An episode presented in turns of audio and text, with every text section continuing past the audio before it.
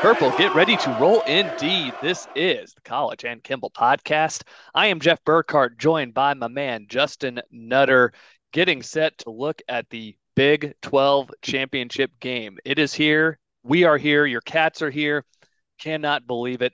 The way that this season started at two and one Nutter, uh, and with that performance against Tulane, just not to not to revisit a sore subject, but man, I think we and it's speaking for other K State fans, but I think everybody to a person was questioning whether or not we even had a bowl team after that Tulane game. Yeah, it's certainly funny to look back at how kind of the outlook of the season and then how quickly it, you know, turned on a dime again the following week in Norman. But yeah, I mean, uh, not only the outlook, but just you know the makeup of the team and just how how much different this team looks now compared to what it looked like in September. You know, frankly, even into mid October with with Martinez still you know running the offense. Um, it's uh, definitely been a fun ride all the way around. You know, some some lows we weren't necessarily expecting, but you know, I know that Arlington was a real goal for this team uh, opening the season. So, guess it doesn't really matter how you got here. Uh, fact of the matter is, you you punched your ticket and you've got a chance to to play for that, you know, just the third Big 12 championship the school's ever had. So, yeah, I mean, it's definitely been a fun ride. Um, I will say, you know, going into last week, uh, securing that bid to Arlington, I think that's the most nervous I've been about a KU game since since Bill Snyder, you know, returned to the sideline. Probably that first game back for or that first KU game back for him. Um, I d- definitely don't feel like the stakes have been higher at any point since then. So it was nice to, you know, can't really say make quick work of them because they definitely hung around. You know, that's that's I mean easily KU's best team in you know well over a decade, and you know I think they they put themselves in a bit of a hole with that muff punt early in the game, and probably gave K State a little bit a uh, little bit too much life early on. But it was nice to see K State kind of gradually pull away and you know end up securing a pretty comfortable victory. So um yeah, uh, you know everything's kind of on the table now. It's it's funny that you know K State doesn't necessarily have anything to lose in this game for whatever reason, I think that's make me uh, the least nervous about a game of this caliber that I've probably ever been in my life. Um, you know, the fact that we know where we're headed in terms of a bowl uh, bowl destination, and TCU on the other hand has every single thing to play for. Um, I'm ready to line up and get it done. I mean, I again feel like there's nothing to lose but everything to gain here. And you bring up so many things, and I, I totally agree with you. That first uh, Bill Snyder's first game back in 09 was honestly the most comparable Sunflower Showdown that I could think of here in, in I say recent memory. That's 13 years ago. You know, we're we're here dating ourselves a little bit, but that that was obviously huge and, and, and started this this streak, which now sits at 14 games, and, and it always feels great to beat KU. And I think the stakes certainly made that victory that much more gratifying. I know I I speaking to the to the stress side of it, I going into the game last week, and maybe it was you got the holiday, you got a, a weird week, you've got you know there there was that confirmed uh, I won't say rumor, but hearing about Will Howard being a little under the weather. You had so many different things, and and just knowing the stakes, you you win and you go, you lose, and all of a sudden you are out of the Big 12 championship. You're probably going to, I, I, I dare say, maybe back to Memphis for the Liberty Bowl. It could be the Texas Bowl. I, I it would just all depend on the pecking order there because KU might look a little bit more attractive. I, it, it, so much could have gone wrong if you lost that game, but it's it's obviously all in the rear view. You got a 20 point victory over your rival, and, and to your other point about this week. And I put the the the question out there to our listeners on the college underscore uh, Kimball Twitter account, and uh, 61% of you are are feeling much like we are here. Lucy goosey. This is this is a, as low a stress a, a conference championship matchup I can recall. Now, granted, I'm I'm thinking about this through the lens of my 13 year old self, my 16 year old self. I remember I was very jacked for that 2000 rematch against Oklahoma. And I remember seeing like, and I remember day of, I went to, um, uh, I'm a, obviously a, a, jo- a JoCo kid, and I went to the mall, and I remember the shirts at um, at Ace Sports, uh, like some really cliche saying like payback coming sooner than expected or something along those lines. And I was like, yes, we're going to get it. I did not buy the shirt. And uh, thankfully so, because it would have been very funny to wearing that, sporting that one, losing two games to the Sooners in the same season.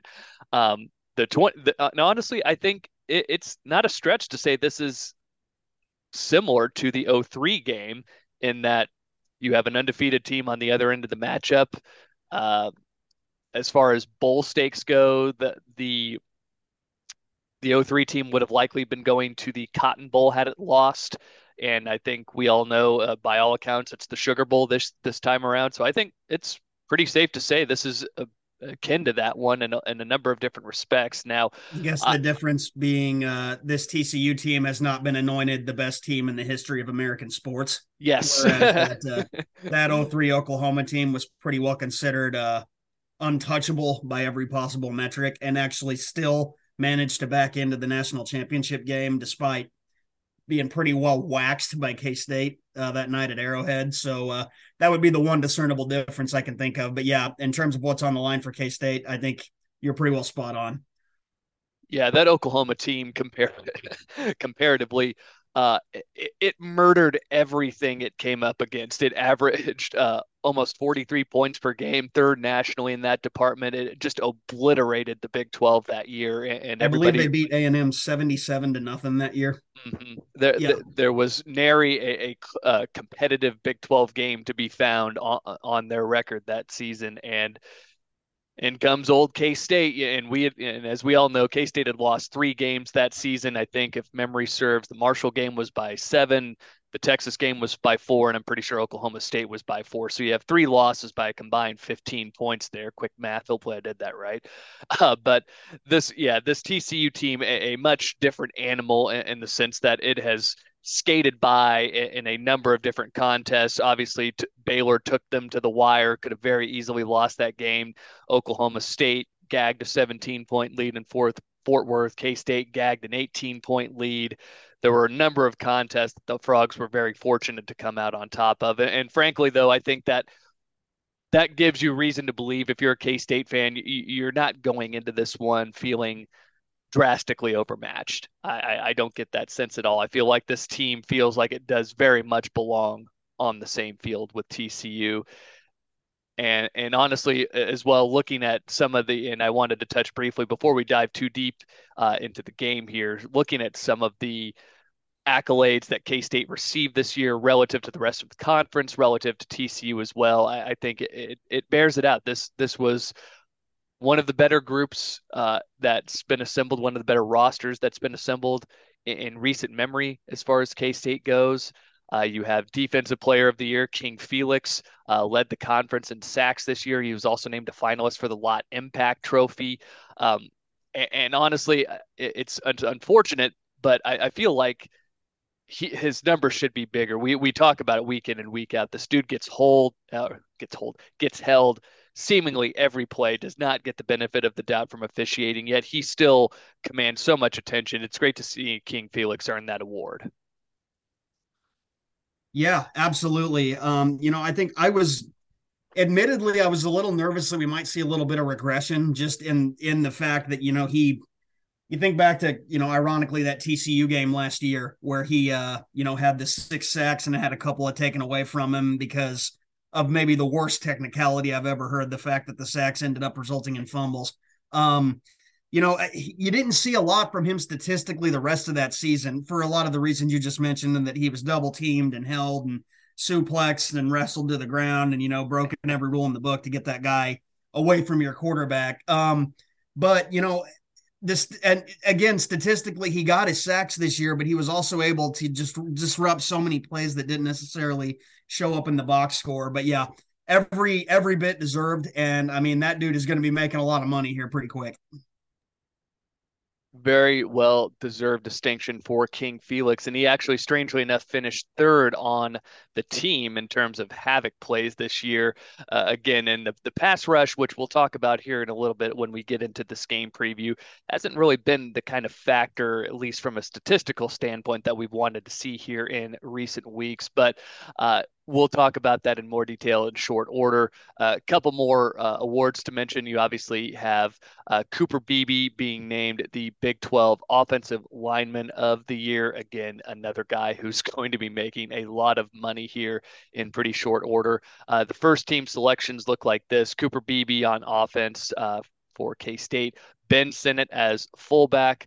Uh, really unique. I feel like they kind of carved that role out for him, but honestly, like because so few teams even use fullbacks anymore. But I think his contributions, just in terms of what he's done in the in the passing game, cannot go understated. So good to see him get that recognition there. We mentioned King Felix, obviously your defensive player of the year in the conference is going to be named first team on the defensive side, and Julius Brents. Uh, I've man for the longest time I've I've always been longing and wondered for uh, and wondered why. You know, we there's so many wide receivers out here who are six two, six three, whatever.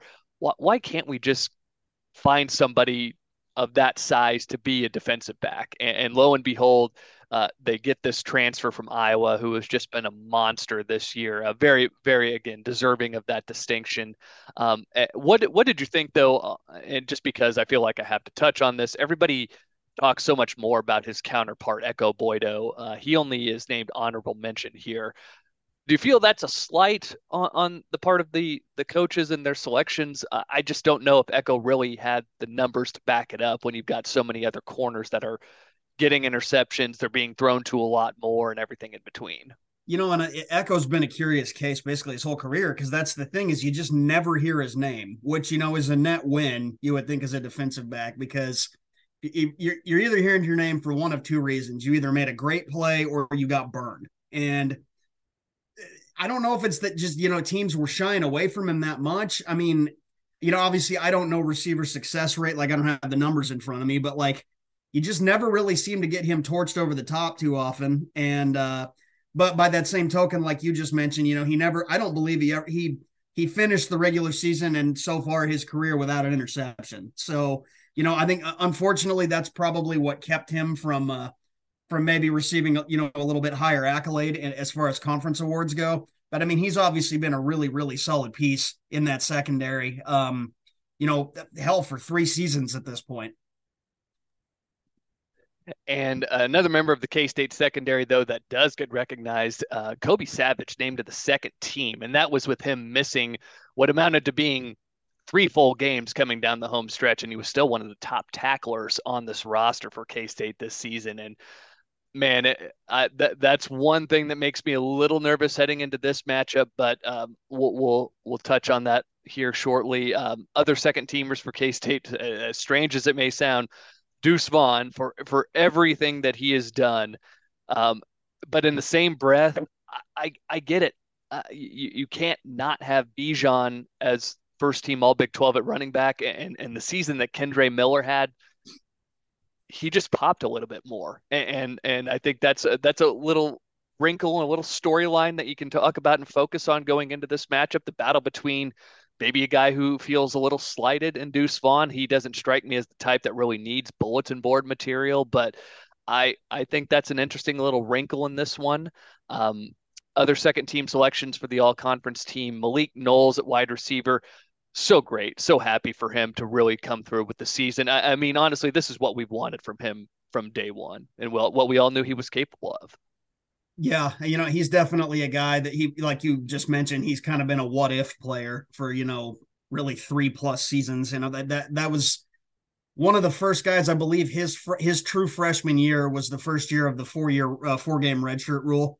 Correct. And I I recall them, you know, intentionally sitting him out in the finale that year to preserve that red shirt. And you know, we're not having this discussion right now if they didn't think highly enough of him back then to do that. So, um, like you said, you know, it's it's nice to see him be able to stay on the field for an entire season because I know that in and of itself has been a challenge for him. But I mean, yeah, you know, with kind of the I can't even say the resurgence, kind of the emergence of the passing game, you know, with Will Howard at the helm, it's it's really been pretty awesome to see Malik flourish like he has. You know, I know, and then you know also make himself dangerous in other ways too. Obviously, he's always a kick return kick return threat. He damn near broke one against KU on Saturday. Um, you know that that end around has become basically an automatic touchdown. It's kind of funny he was scoring it twice in the finale. That was K State's literal first play from scrimmage this season was that same end around that he took, what, 75 yards to the house or whatever. So, I mean, the man is crazy dangerous in the open field. And he's, I mean, he, they, they've found a way to make him available to do that in many different ways. So, yeah, obviously thrilled for him to be able to really, you know, really go out on a high note and maybe, you know, maybe even get the, uh, get a little more attention from, uh, from some NFL scouts as he's wrapping this up. I, I don't think you can overlook his his elusive ability, just looking at his frame. That that's probably what sh- makes some scouts maybe shy away. The fact that he's a little lean, but in the same breath, he's dangerous with the ball in the open field. And again, he can he can break a kick at any moment.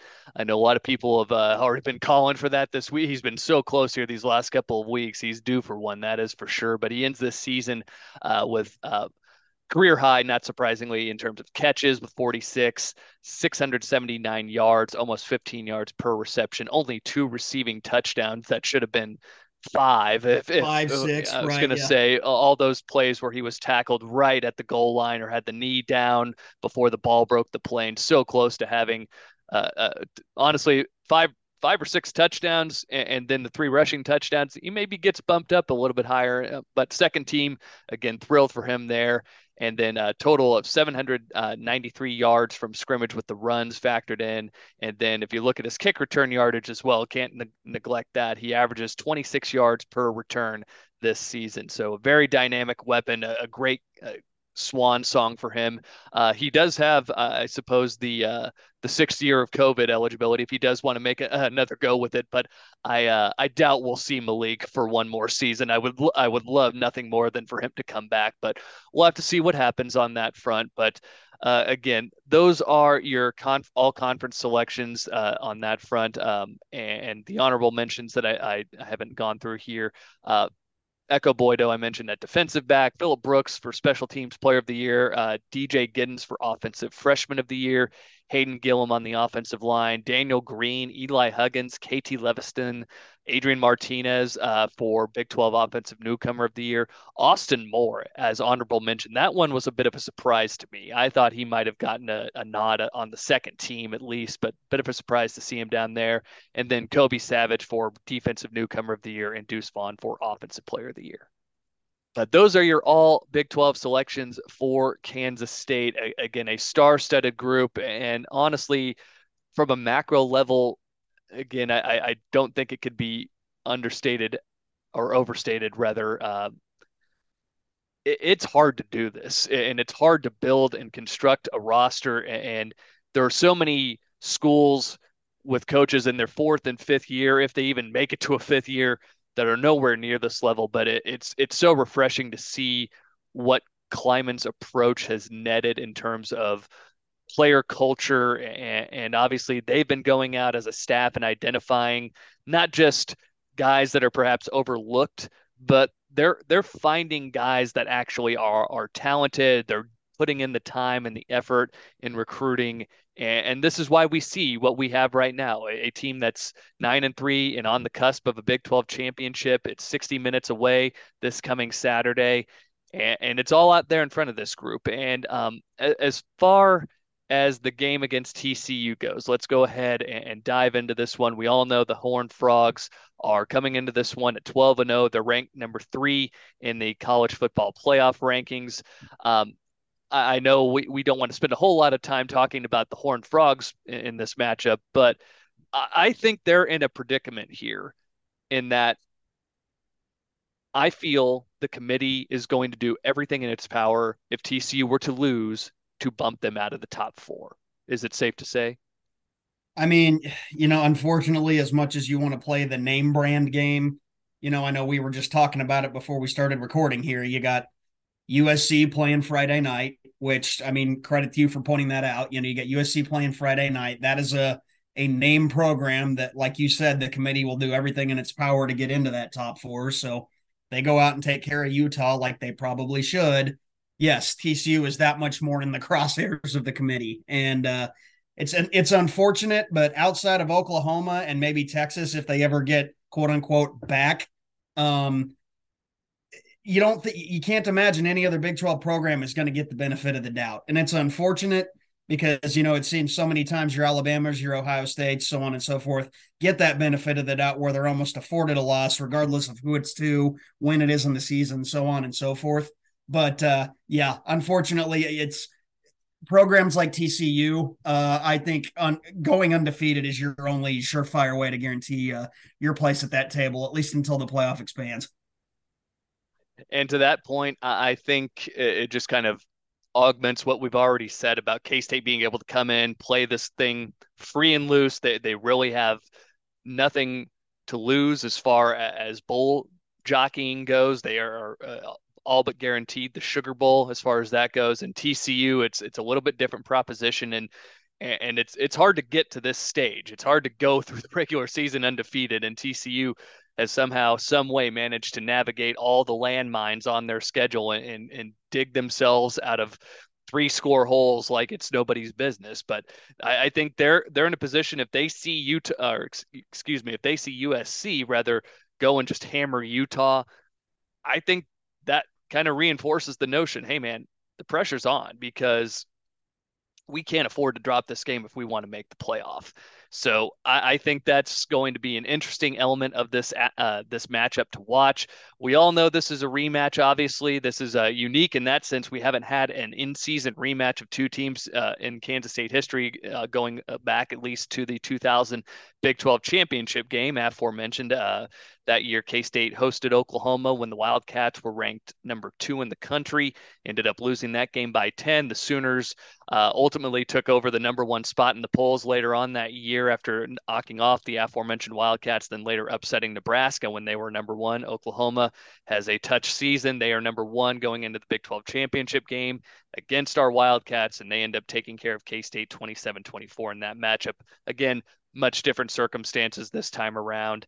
And I, I I'm interested to hear your your thoughts just in, in terms of the rematch. What what do you I guess we kind of have to look at this through the lens of a pro football fan. Uh, very appropriate that you've got your Chiefs gear on then. But but what what do you always look at when if it's the Chiefs going back up against the Bills in the playoffs or the Bengals or whoever it may be? What what are the things that you're looking at in terms of a nuanced game plan? What are you hoping to see from from the Cats this coming Saturday on that front? You know, I don't know how much stock I really put into the whole rematch aspect of it. You know, I know there's always kind of that notion that it's really hard to beat a team twice, or you know, in the NFL it'd be three times potentially. Um, I will say I was actually just looking it up. Um, I believe so. The Big 12 championship in, it, in its current format has been played five times, and I believe the regular season loser has won the rematch three of those times including three of the last four. So I mean, odds in our favor. yeah, I was going to say history kind of favors K State in that regard. Um, you know, I don't know how much stock you can really put into a rematch, especially knowing how weird that game was for K State the first time, and uh, that was kind of the, you know, the the rise of Will Howard in that game. To that point, we really. I don't even believe he'd played a snap to that point because I think they had been using Rubley in mop up duty. Uh, because at that point, you know, everyone was thinking about preserving Howard's wet, uh, red shirt. So, you know, Howard has to come in early in that one. And, you know, I think everyone that you, myself included, there was kind of that collective groan from K State fans going, like, oh God, here we go again. And then he comes out and just blows the top off of everything. So, you know, they got uh, TCU, I don't think was ready for it. Um, but then there were also some key injuries on defense that, you know, guys that we're going to have back for this game, like Daniel Green ended up missing a good chunk of the game. Uh, Julius Brents went out for a while. Um, couple Deuce other guys missed a couple snaps on offense too. Yeah, yeah. Uh, I believe we had a targeting call on somebody. It's escaping me who it was uh, now. Uh, Khalid Duke. Uh, yeah, he got knocked or he was disqualified at the end of that game. Yeah. Yeah. So you know there were just some weird things, some personnel issues that you know K State isn't necessarily going to have, and by that same token, you know K State had uh, Savage and Mason back there at safety. So it's like you know, the defense, especially, is going to be a completely different look. You've got a much more entrenched Will Howard at this point. So you got to think in that regard, it probably benefits K State. Um, on the flip side, though, you know, TCU, uh, like you mentioned earlier, had years taken off of their life uh, in Waco a few weeks ago where they had to literally, like, hockey line change, scramble their field goal unit onto the field after, in my opinion, inexplicably running the ball with time running out uh, a snap before. Um, so you know, to see them survive that that near loss and then go out and absolutely stick it to an Iowa State team that has been known to jump up and bite people, you know, late in the season. Um, you got to think they're firing all cylinders as well. So, you know, I don't know how much stock you can put into that first meeting, just how much changed uh, how much has changed since then. But yeah, and, and my gut reaction is like it, it favors K State at least a little bit. So many weird anomalies in this one, and you, talked about like the defense looking different on so many different fronts. You you lost Daniel Green early on in that contest. You lost Khalid Duke after the the game was pretty well uh, decided there at the end. So you had personnel missing on the defensive side. You had this wildly unpredictable performance from the offense in the sense of Will Howard coming in averaging better than 11 yards per attempt in that game, just dropping bombs all over this TCU defense. Hit six play or six pass plays of over 20 yards and just spread the ball around and should have had another one if you'll recall that uh, near miss touchdown to Cade Warner, just barely off his fingertips late stages in the game. You also had the the special teams element too. Chris Tennant was still kicking. He and he had pushed one early on in that contest. There, there's just a lot. And this team, this K State team, looks dramatically different. Uh, TCU somehow, some way, has just really been again just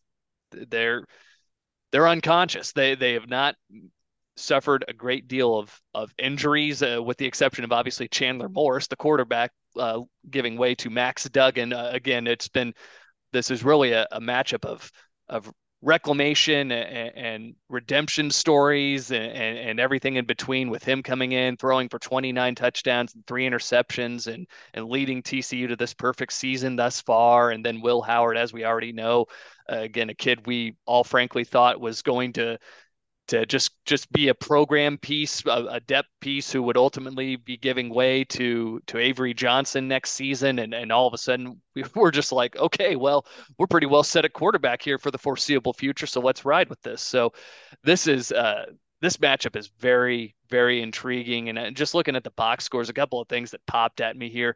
TCU again was able to exploit the fact that K State was down a couple of its linebackers, and they really leaned on the Wildcats in the running game in this one, uh, rushing for 215 yards. They took 56 carries to do it, but they still were able to wear down this K State defense. And in particular, on the money downs, they were 10 of 19 on third down in that first matchup and also converted two of their four fourth down attempts. Uh, K State on the flip side struggled in the money downs, three of nine on third and one of two on fourth down. But uh, the Wildcats also ran uh, 29 fewer plays in this ball game. This was one of those weird things where the way that that second quarter was unfolding, you kind of in the back of your mind, like, are, are we scoring too quickly? Is this a problem? And lo and behold, TCU, just the way that they they were able to lean and just stick with the running game, that that did end up wearing down that Wildcat defense by the by the fourth quarter. And K State, after having relinquished that lead, just was not able to climb out of that hole,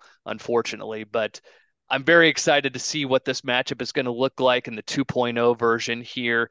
Um, we all know the book on TCU and just very quickly here, they've been the highest scoring offense in the Big 12 and they, they average a Big 12 best 473 yards per game. They score it better than any other team in the conference, 41.3 points per game. Now, Nutter, you did mention though, that's not too far off from where K State is, at least under the direction of Will Howard. Yeah, I know you'd never believe it. You know, this same team that farted out 10 points against Tulane earlier in the year credit to Tulane. That ended up being a damn good team. But um, yeah, this team is now suddenly 34th nationally uh, in uh, points per game at a little bit better than 33 per. And if you go back to when Howard took over in Fort Worth, take away the Texas game because he didn't play. If you look at the games where he has played meaningful snaps, uh, K State's offense has averaged 39 a game with Will Howard at the helm, and that would be good over the course of the season for 11th in the country. And that just baffles me to think about, you know, with as defensive oriented as this team was early in the year and, you know, really struggling to move the ball or put up points. It just kind of blows me away. And like I said, really kind of throws out the window anything about that first meeting because this offense is a completely different animal than what than what TCU would have faced that first time. I and, and to me, like the the thing that's so amazing is we, we've made passing look like the toughest thing in the world, not just during the Klieman era, and and that's not to knock Skylar Thompson, but we we made getting 12 yards look like it's impossible. And we see these air raid teams, these these hurry up no huddle teams and all these variations of spread just be able to play pitch and catch and get chunk plays like it's nobody's business. And, and just it's one of those things where K State struggled so, so dramatically to make those types of plays happen. And, and, and that's honestly when I look at this too, passing explosiveness going into this game, K State was 129th. Eh, that was after they had just popped those two big pass plays against the Cyclones the week before. Now K State is 41st in passing explosiveness, a jump of almost, and they were last in FBS for the longest time, a jump of 90 spots in that stat. It's just crazy where this team has come as far as that is concerned. And uh, TCU, though, you got to give credit where credit's due just to talk about their offense just a little bit more here. They're still the best in the Big 12 at the advanced numbers, looking at it from a points per drive perspective. They're at uh, 3.19. That's 13th nationally. Uh, they eat up on average over 56% of the available yards. That's 18th nationally. And they, for again, it's one of those things. Don't be allured by all the the the, the big deep bombs to Taye Barber or, or uh, I, I, keep wanting to say Josh Doctson, and I know he's been gone from TCU forever. Um, Quentin Johnston, they still run the ball uh, with regularity. They actually run it better than uh, 51% of the time. And we saw in, in the first meeting, obviously, with the 58 rush attempts, this is still a team that has a good running back, obviously, a first team All Big 12 selection in Kendre Miller. And Max Duggan's a guy, he's not going to beat you with his feet, but he can still scramble from time to time. He did hurt K State with his legs on a couple of plays. Uh, a couple of the other advanced numbers here uh, rushing and passing success rate, they're, they're pretty well middle of the pack in those, uh, or a little bit higher, I should say. 49th in rush success, 58th in pass success, explosiveness. And, and again, this is where Garrett Riley's offense will really, really get you is is on the explosives, third nationally in that department, 23rd in rush explosives, fifth in pass explosives. So if I'm looking at this from the Clander, the Clandy man's perspective, that's what I'm honestly trying to say. We we you got to make them earn it this week, and that's honestly one of my first keys for the defense. And, and TCU did have a drive, that one drive right before the end of the first half, where they uh, went 10 plays, 91 yards. If they got to do that, and, and your defense lets up and gives up a TD, TCU is going to score, and there's just no way around that. They're going to score, but make them do that. Make them eat time. Give your offense time to come back, eh, come back out with a, a whatever. If they if Collin's going to script a couple of plays coming out uh, on that next drive or whatever the case is, just make them earn it. You can't be giving up bombs. And honestly, I think that plays into what the offense wants to do. But the big thing I wanted to ask as far as the defense here, at least Nutter, what you've seen in recent weeks, first half and in particular first quarter really hasn't been great for this group. What do we need to see out of them here er, early stages? Because I, I don't think you're going to be afforded the same luxury of being able to to give up 19 points or whatever they did to West Virginia in the first quarter and be able to come back and get this game. Yeah, I mean, and really, even against KU, you know, the problems really kind of started with Texas, you know, giving up freaking 31 points in the first half. It's funny because you remember last year the issue that they couldn't seem to get out of week over week was the third quarter offense just could not move the ball to save its life. And now this year it's the defense just can't get a stop in the first half. And if you want any shot of winning this one, I mean, you got to, I don't know if it's just a matter of they need to be better at making, you know, in game adjustments, you know, like from the from the booth or whatever because it's it's been night and day difference from the first to the second half in almost every game during that stretch. So, you know, I don't necessarily know what the problem is, but TCU's offense just has too many weapons and it's just too potent to, to you know, allow for that lackluster start. You know, I know one thing Klieman mentioned is K State has the familiarity of having played in this building before, but like there's some, some concern about the fact that it's an 11 a.m. kick, and K State has been on prime time an abnormally high number of times this year. You know, like anything, you know, that's all, it, just another reason, you know, you got to make sure that you're focused and dialed in and really assignment sound. And like I said, if you're the coaches, you got to be ready to adjust on the fly because, yeah, this is definitely not a game. It's you know likely going to be a, a high scoring game anyway, and it's not one that you want to let yourself get down two three scores early. You know you don't want to have to try to make up that deficit.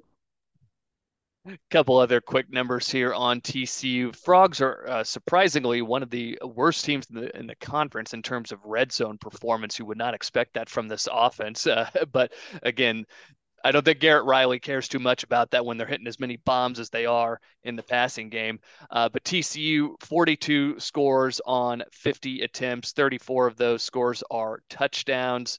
Uh, and again, as I said, that's actually eighth in the Big 12 in terms of percentages. And they're one of the uh, lowest teams in the conference in terms of just touchdowns in the red zone. A uh, couple other things, third and fourth down, uh, they they do go for it a lot on fourth down. They're actually uh, the leader in the Big 12 in terms of fourth down attempts this year at 16, but they've only converted a little bit less than half of those 17. So and this is honestly a game too where I I, I think as strange as it may sound, I think that USC result might be something that lingers in the back of your mind and maybe makes you force the issue a little bit. So uh, again, you got to come out and, and, limit the explosives. That's key number one on defense. And, and then when you get these opportunities to get off the field you got to take advantage. And the Wildcats did turn them away on a couple of fourth downs in that first meeting, and that was uh, on the road. So the fact that you'll have a, a what I would suspect would be a substantial amount of K State fans in a neutral site game, be able to make some noise, make things a little bit difficult, and, and certainly per, perhaps influence and get the players a little bit more rattled on the opposing side.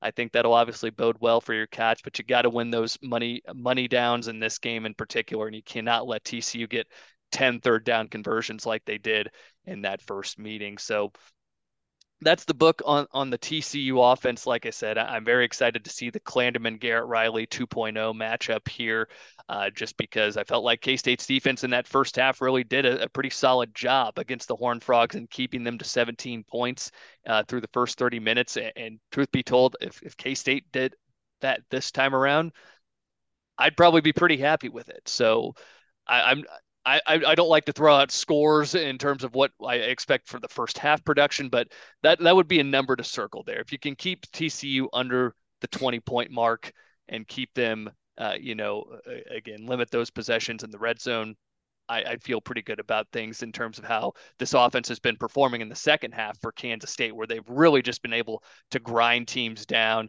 And uh, you got DJ Giddens, who's I, I got to start Nick. I, I, feel like I have to nickname him Mariano Rivera because he's just the closer. He's coming in on the, those last couple of drives. You got 6'1, 220 coming downhill at you.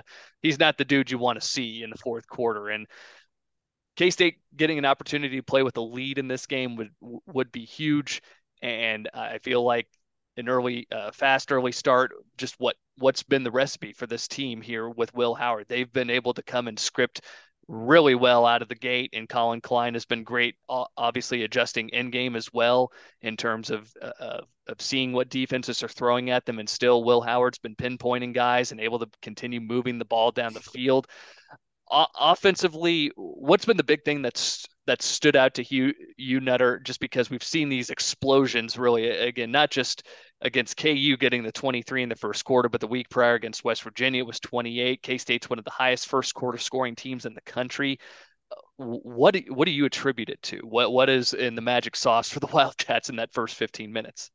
You know, maybe it's just that you know these defenses still haven't adjusted to the fact that Will Howard is now suddenly a, a you an absolute howitzer back there. You know, I'm not I'm not really sure what it what it boils down to, why K State's been able to just come out and just light up the scoreboard like they have. I'm certainly not complaining though. It's been a lot of fun to watch, but uh, it it's hard to say. And you know what's interesting is you know you think about coming into the year, you know Deuce Vaughn was kind of the do it everything you know Swiss Army knife player that he was, and he's certainly still been doing that. But even like even last week, you know he uh, was pretty well bottled up in the first half. Take away that that 80 yard screen. Um, so I think that makes it even that much more surprising that you know like they were able to still you know still do what they did even with with Deuce being uh being limited for the most part aside from one play. But you know that said they had a you know effectively a free touchdown on the muff punt. And you know there was you know there was a pick six against West Virginia. So you know it's not it hadn't necessarily all been on the offense. But at the same time I mean it's just definitely been more opportunistic than maybe we've been used to I mean we've been used to seeing for you know quite a while. Love whatever it is that Collin's doing. He's he's been cooking here these these last couple of weeks, and, and Will Howard's still as I said, I know last week was honestly probably a step back for him compared to where he had the level at which he had been performing. If you think about his his outing against West Virginia and the one the week prior against uh, Baylor, he he had really just been spinning it and, and and really doing a good job of taking and connecting on those deep balls down the field and, and finding all to all the targets. I mean, whether it's been Ben Sinnott, whether it's been Malik or Cade, he's just done a great job of finding those guys. And, and I, think this is going to be yet another game where he's going to have to uh, spread it around. Ben Sinnott didn't really have a huge impact in uh, the first meeting, and he was pretty quiet this past Saturday as well.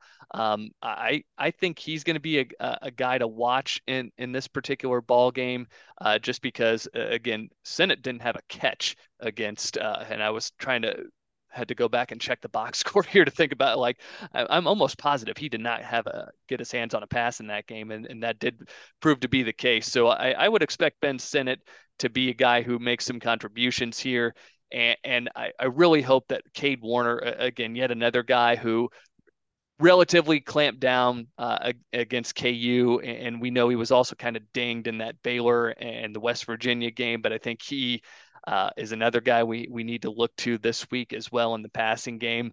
I just again, it's one of those things now where I, I feel like I can honestly point to anybody in this K State wide receiver corps and, and say, you know what, this person could step up this week because you have a quarterback now who's playing with the confidence to go out and get it done. And couple of things I'll, I'll, note here on this matchup, at least uh, as as far as the numbers go. We we've talked about K State scoring offense under Will Howard, the, the production it's been putting up, it's off the charts. Um, scoring defense wise, the Horned Frogs fourth in the Big 12, giving up 24 and a half uh, per game.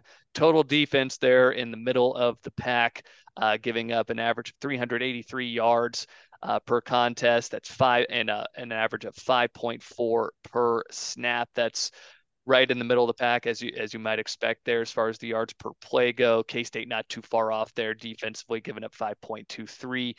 Um, passing and, and K-State hits you with balance, as we all know, just with the way that this offense has really evolved here over the over recent weeks. You, you can't really key in on Deuce the way that you used to, and and he's a, we, we talked about the storyline of him going up against Kendre Miller in this matchup, and another thing to keep in mind as well. How many uh, carries do you think Deuce Vaughn had in that first meeting? against TCU. Um, well, he got hurt and was out for at least a little bit that game. I honestly couldn't even tell you. I couldn't even begin to put a number on it. 12 and one of those was that big 47 yarder that he ripped off in that second quarter yeah so that's that's a pretty light day for for Deuce Vaughn, who later would carry it. I, believe it was 24 times against Baylor the next week, and then 25 uh, times uh, against West Virginia. So he's used to that type of a workload, and, and the fact that, and, and again, it just all all this just really flies in the face of what K State normally tries to do in getting the ground game going because it's been such a huge focus for this offense. But uh, I'm interested to see what kind of impetus Collin puts on, on giving the ball to him in this matchup. If this is a, hey, we came out and we felt like we had a chance to hit explosives in the pass game against this TCU squad, and we're going to try and do that again. I don't know if that's that's the mo this week, or if they're going to be a little bit more methodical.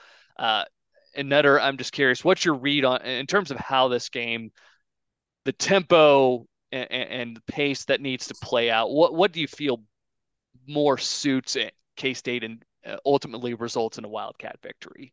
You know, it's it's like I'm so conditioned from all the years of Bill Snyder football, and frankly, even the first few years of Chris Klieman football, to think that you know you want to slow it down and you know really kind of dictate the tempo that way. But frankly, I, the way the offense has been playing, I'm not as worried about getting in a shootout as I normally would be, and I think that's just how it's going to go. I think K State's offense is operating at a really high level right now and TCU's offense has been operating at a really high level pretty much all year. So I think that's how it's going to go.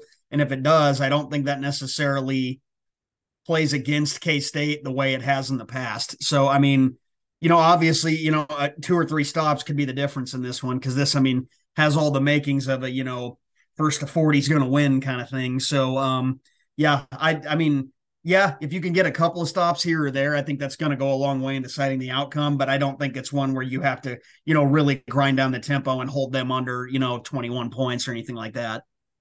And honestly, I, I looked at this and I and I was like you when I was trying to think like what's what's the scenario? How does this game need to play out if K State wants to win? And honestly, my key for the offense here, bring more dynamite because this just knowing TCU's penchant for hitting deep plays and, and knowing that, uh, while I, I, thought VJ Payne played a great game against KU, and I know, uh, but in the same breath, he's still learning and it's a little bit different animal, you know, doing that at home uh, against your rival when the crowd's behind you and everything else. And that's one thing, but doing it on this type of a stage and, and not wanting to, you know, to miss an assignment or, or not be true to your keys, whatever the case might be, there's going to be a little bit of added pressure for for a true freshman here. So I'm I'm a, li- a little bit nervous about this game getting pointsy, but in the same breath, just the way that it played out the first time around, I, I feel like K State can do what you just alluded to. Is that if this game goes 45 to 38, I think the Wildcats would have a shot to do that one. And frankly, in, terms of how K State and Collin and company elect to attack it, TCU is still one of the worst teams in the country in passing explosives allowed. They're 123rd nationally in that number. Um, and I've, I've never shouted them out, but it's pretty obvious. I, I, get all these numbers from KSU underscore fan. Follow him on Twitter if you haven't already. He's the best. Uh, but that's honestly where I feel like this team's going to have its its best shot is is playing that game, taking those shots down the field, getting as many guys involved as you possibly can. And it's so wild to me that this TCU secondary isn't as buttoned up because it has two of the better defensive backs in the conference. Uh, Tre'Vius Hodges Tomlinson, first team All Big 12, and uh, also um, Josh Newton. Both of those guys have 10 pass breakups to their name. They're two, two of the top havoc players in the conference. But the rest of the secondary uh, a little bit leaky. And, and, that's honestly where i feel like collin and company are going to look this week in terms of how they attempt to exploit this tcu defense. Uh, a couple of the other advanced numbers just to, to briefly hit on those. Uh, k-state and tcu in terms of points per drive they're pretty much neck and neck here 1.84 for the Cats, 1.94 for the Frogs. They're 28th and uh, 39th nationally. Uh, one thing K State does excel at comparatively uh, points per drive inside the 40. K State limits opponents to just 3.26 there. TCU 4.13. That's 101st nationally compared to K State's 22nd in that department. And then also looking at success rate, they're both pretty well even there 32nd and 30, uh, 32nd and 33rd on that front. Passing success rate, K State with a, or TCU rather, with a slight edge in that department. Rushing success rate, K State with a slight edge there. So uh, defensively, we've got two pretty comparable units. And, and honestly, the total in this game, uh, which is currently set at 61 and a half, I'm saying hit the over on that. I, I feel like we're looking at a game that's easily going to be in uh, in the mid 30s. I don't know what your read is on it, Nutter, but I, in my head this whole week I've had 45 to 38. I, I cannot get that score out of my mind. I typically do not bet on K State games. Don't know why. I just feel like it's bad juju. But yes, if I if I were betting on this, I would be hammering the over. It, it and this is honestly as we start to wind this down, I, I really do feel like this has the makings of kind of a, a classic type matchup. Uh, just with uh, again, you have Max Duggan, who is a finalist for the Maxwell Award, and he's I don't know if he is going to be a Heisman finalist or not. He he's had a, a tremendous season. I mentioned it a, a, little bit earlier on in the show uh, with the 29 touchdowns to just three interceptions. Obviously, does a, a superb job of taking care of the ball and, and directing this TCU offense. And then you have Will Howard, who has just all of his numbers. If you if you looked at what he did his freshman and sophomore year, you would not believe. If you looked at that third row in the spreadsheet, you would just be like, "Nah, man, that's wrong."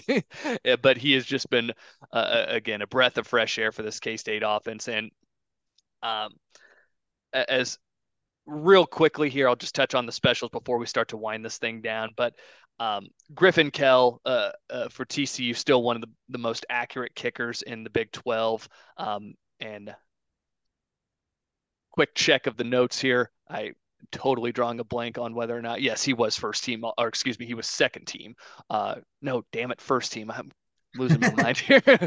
Uh, I would I would say I'll edit that out, but I gotta I gotta be honest here. Uh, but yeah, Griffin Kell was first team All Big 12, and then you have Ty Zentner, who knock on wood has still not missed a kick since being inserted as K State starting place kicker. So I feel like we've got a pretty even battle as far as that goes. But uh, again, this this game very much like the the West Virginia game a couple weeks ago. This does not strike me as a hey if we're at if we're looking at fourth and four from the opponent's 23 yard line. This doesn't strike me as a field goal kind of game. I think this is a game where both offenses are going to say, we're, we're going to push the issue. We're going to go for touchdowns.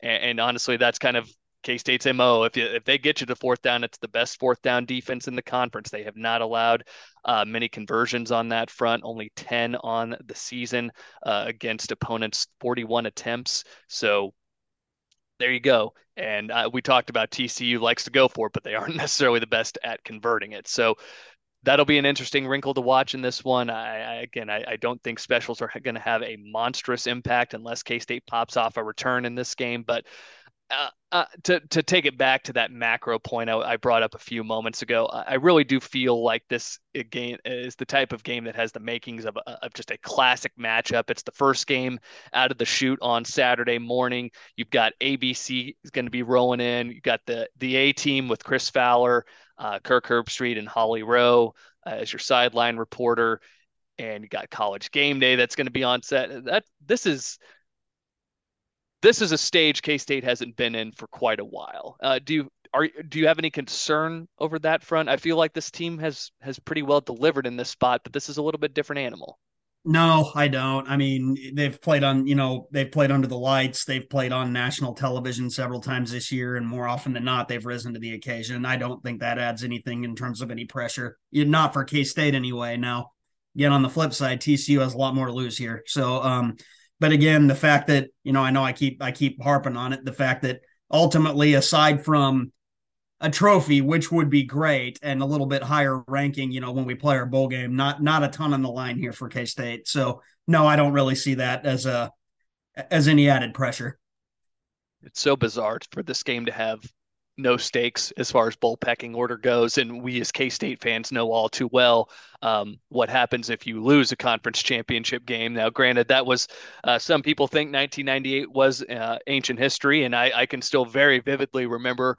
Um, what happened uh, in terms of the bowl selections after that game. Uh, a lot of uh, four letter words that my father came up with, and a lot of new cusses I have not heard before came uh, that were that came to I'm sorry, I'm just remembering a lot of things from my childhood now, and it's making me laugh. But uh, but yeah, that Young was Jeff Burkhart's vocabulary expanded quite a bit that night. yeah, I was gonna say, don't repeat any of this. No, um, yeah, it was uh, it was an unfortunate predicament there for Kansas State. Obviously, being knocked down to fourth in the BCS and getting passed over by a BCS Bowl being passed over by the Cotton Bowl, being passed over by the Holiday Bowl, and ultimately the Alamo, which now is in much higher pecking order for the Big 12.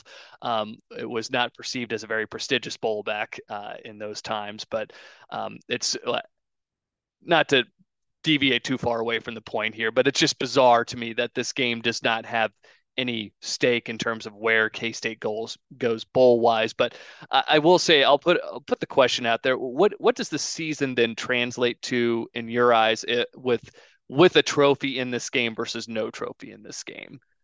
I mean, yeah, the fact of the matter is you're looking at double digit wins for the first time in over a decade and a conference championship for the third time, or excuse me, a Big 12 championship for the third time ever. You know, I don't know that you can necessarily say it's maybe the most talented team or one of the most talented team K State's ever had, but in terms of you know wins and hardware, you got to say it's it's up there probably in the top five. That's without you know the opportunity and like that's without you know lining up against a premier SEC opponent in the Sugar Bowl as well. So I mean, you know, you're yeah, I mean if you if you get this job done in Arlington, you're you're definitely talking one of the best seasons K State's ever had. Bowl bowl result notwithstanding.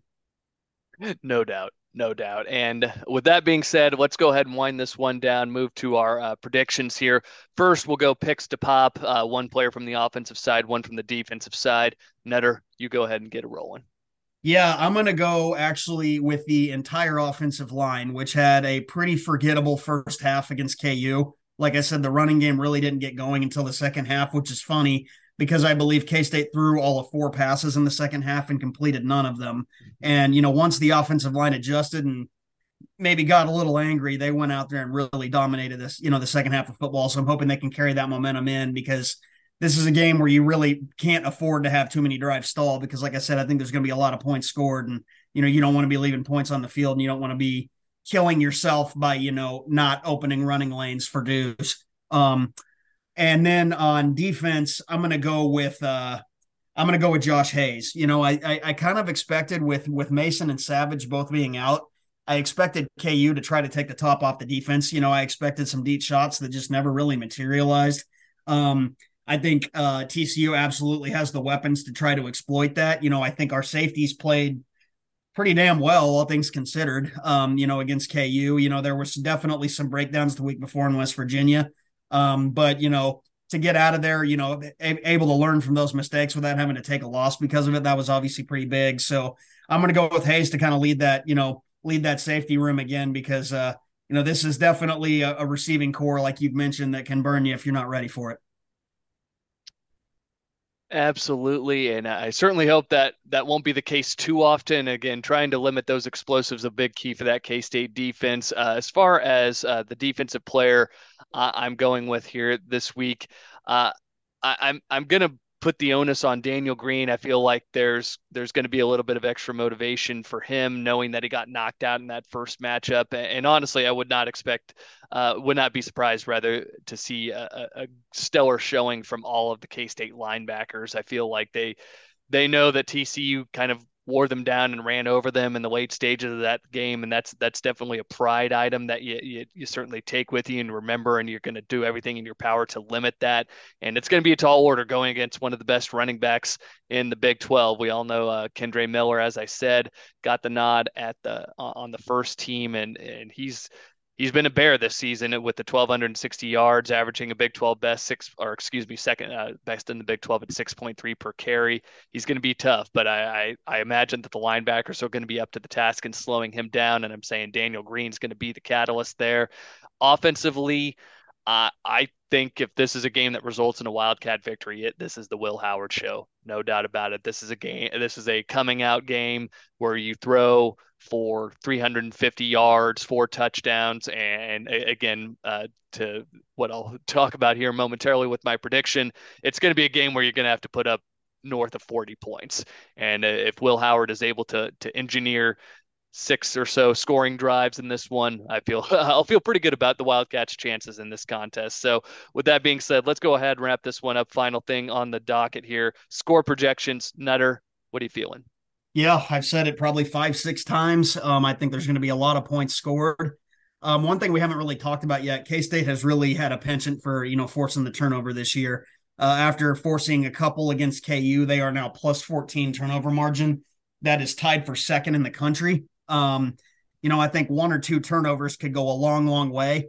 Uh, that said, you know, I think, like I said, both offenses are operating at a really high level right now, but I do think K State's defense is probably a little bit better equipped to get one or two key stops, whether that be, you know, forcing a punt or, you know, like I said, you know, forcing an offense to, to, to cough it up. So I am going to actually give K State the edge in this one 38 34. Love it. Love it. I, um, I've waffled back and forth on this one. Um, and I, I, feel like this is one of those things where I remember so often hearing uh, as a kid from my parents and everybody in between, it's tough, it's tough to beat a team twice. Well, you know, this is my time now 35 you know 20 some odd years later hearing that as you know a 10 12 year old kid now i get to actually enjoy this i i feel like the wildcats are going to get the rematch here and take this one and i said my score a little bit earlier i'm, I'm going to say k-state 45 TCU 38. I feel like the Wildcats are going to put up plenty of points in this one. I feel like the offense is continuing to cook, and I feel like Will Howard has really come into his own here these last couple of weeks. So I'm feeling good about it from the Wildcats' perspective. Again, we've we've talked about it at length. This is very much a nothing to lose proposition for K State. Go out and play free and loose And TCU is really the team with all the pressure on it, and it has so much to lose if it does drop this game. And I feel like that'll uh, also be a, variable that weighs in the, the minds of TCU players and coaches alike here. So that is my call here, guys. I greatly appreciate it. Thank you so much for listening to us. It's been uh, a blast doing this show that throughout the course of the season, and we certainly appreciate all the downloads and the streams on whatever your preferred app is. Subscribe to our podcast on that preferred app if you haven't done so already. Follow us on Twitter at college underscore Kimball. With all that being said, I'm going to go ahead and close it out the way I always do. Cats, man, if you know, you know. Let's go get a championship.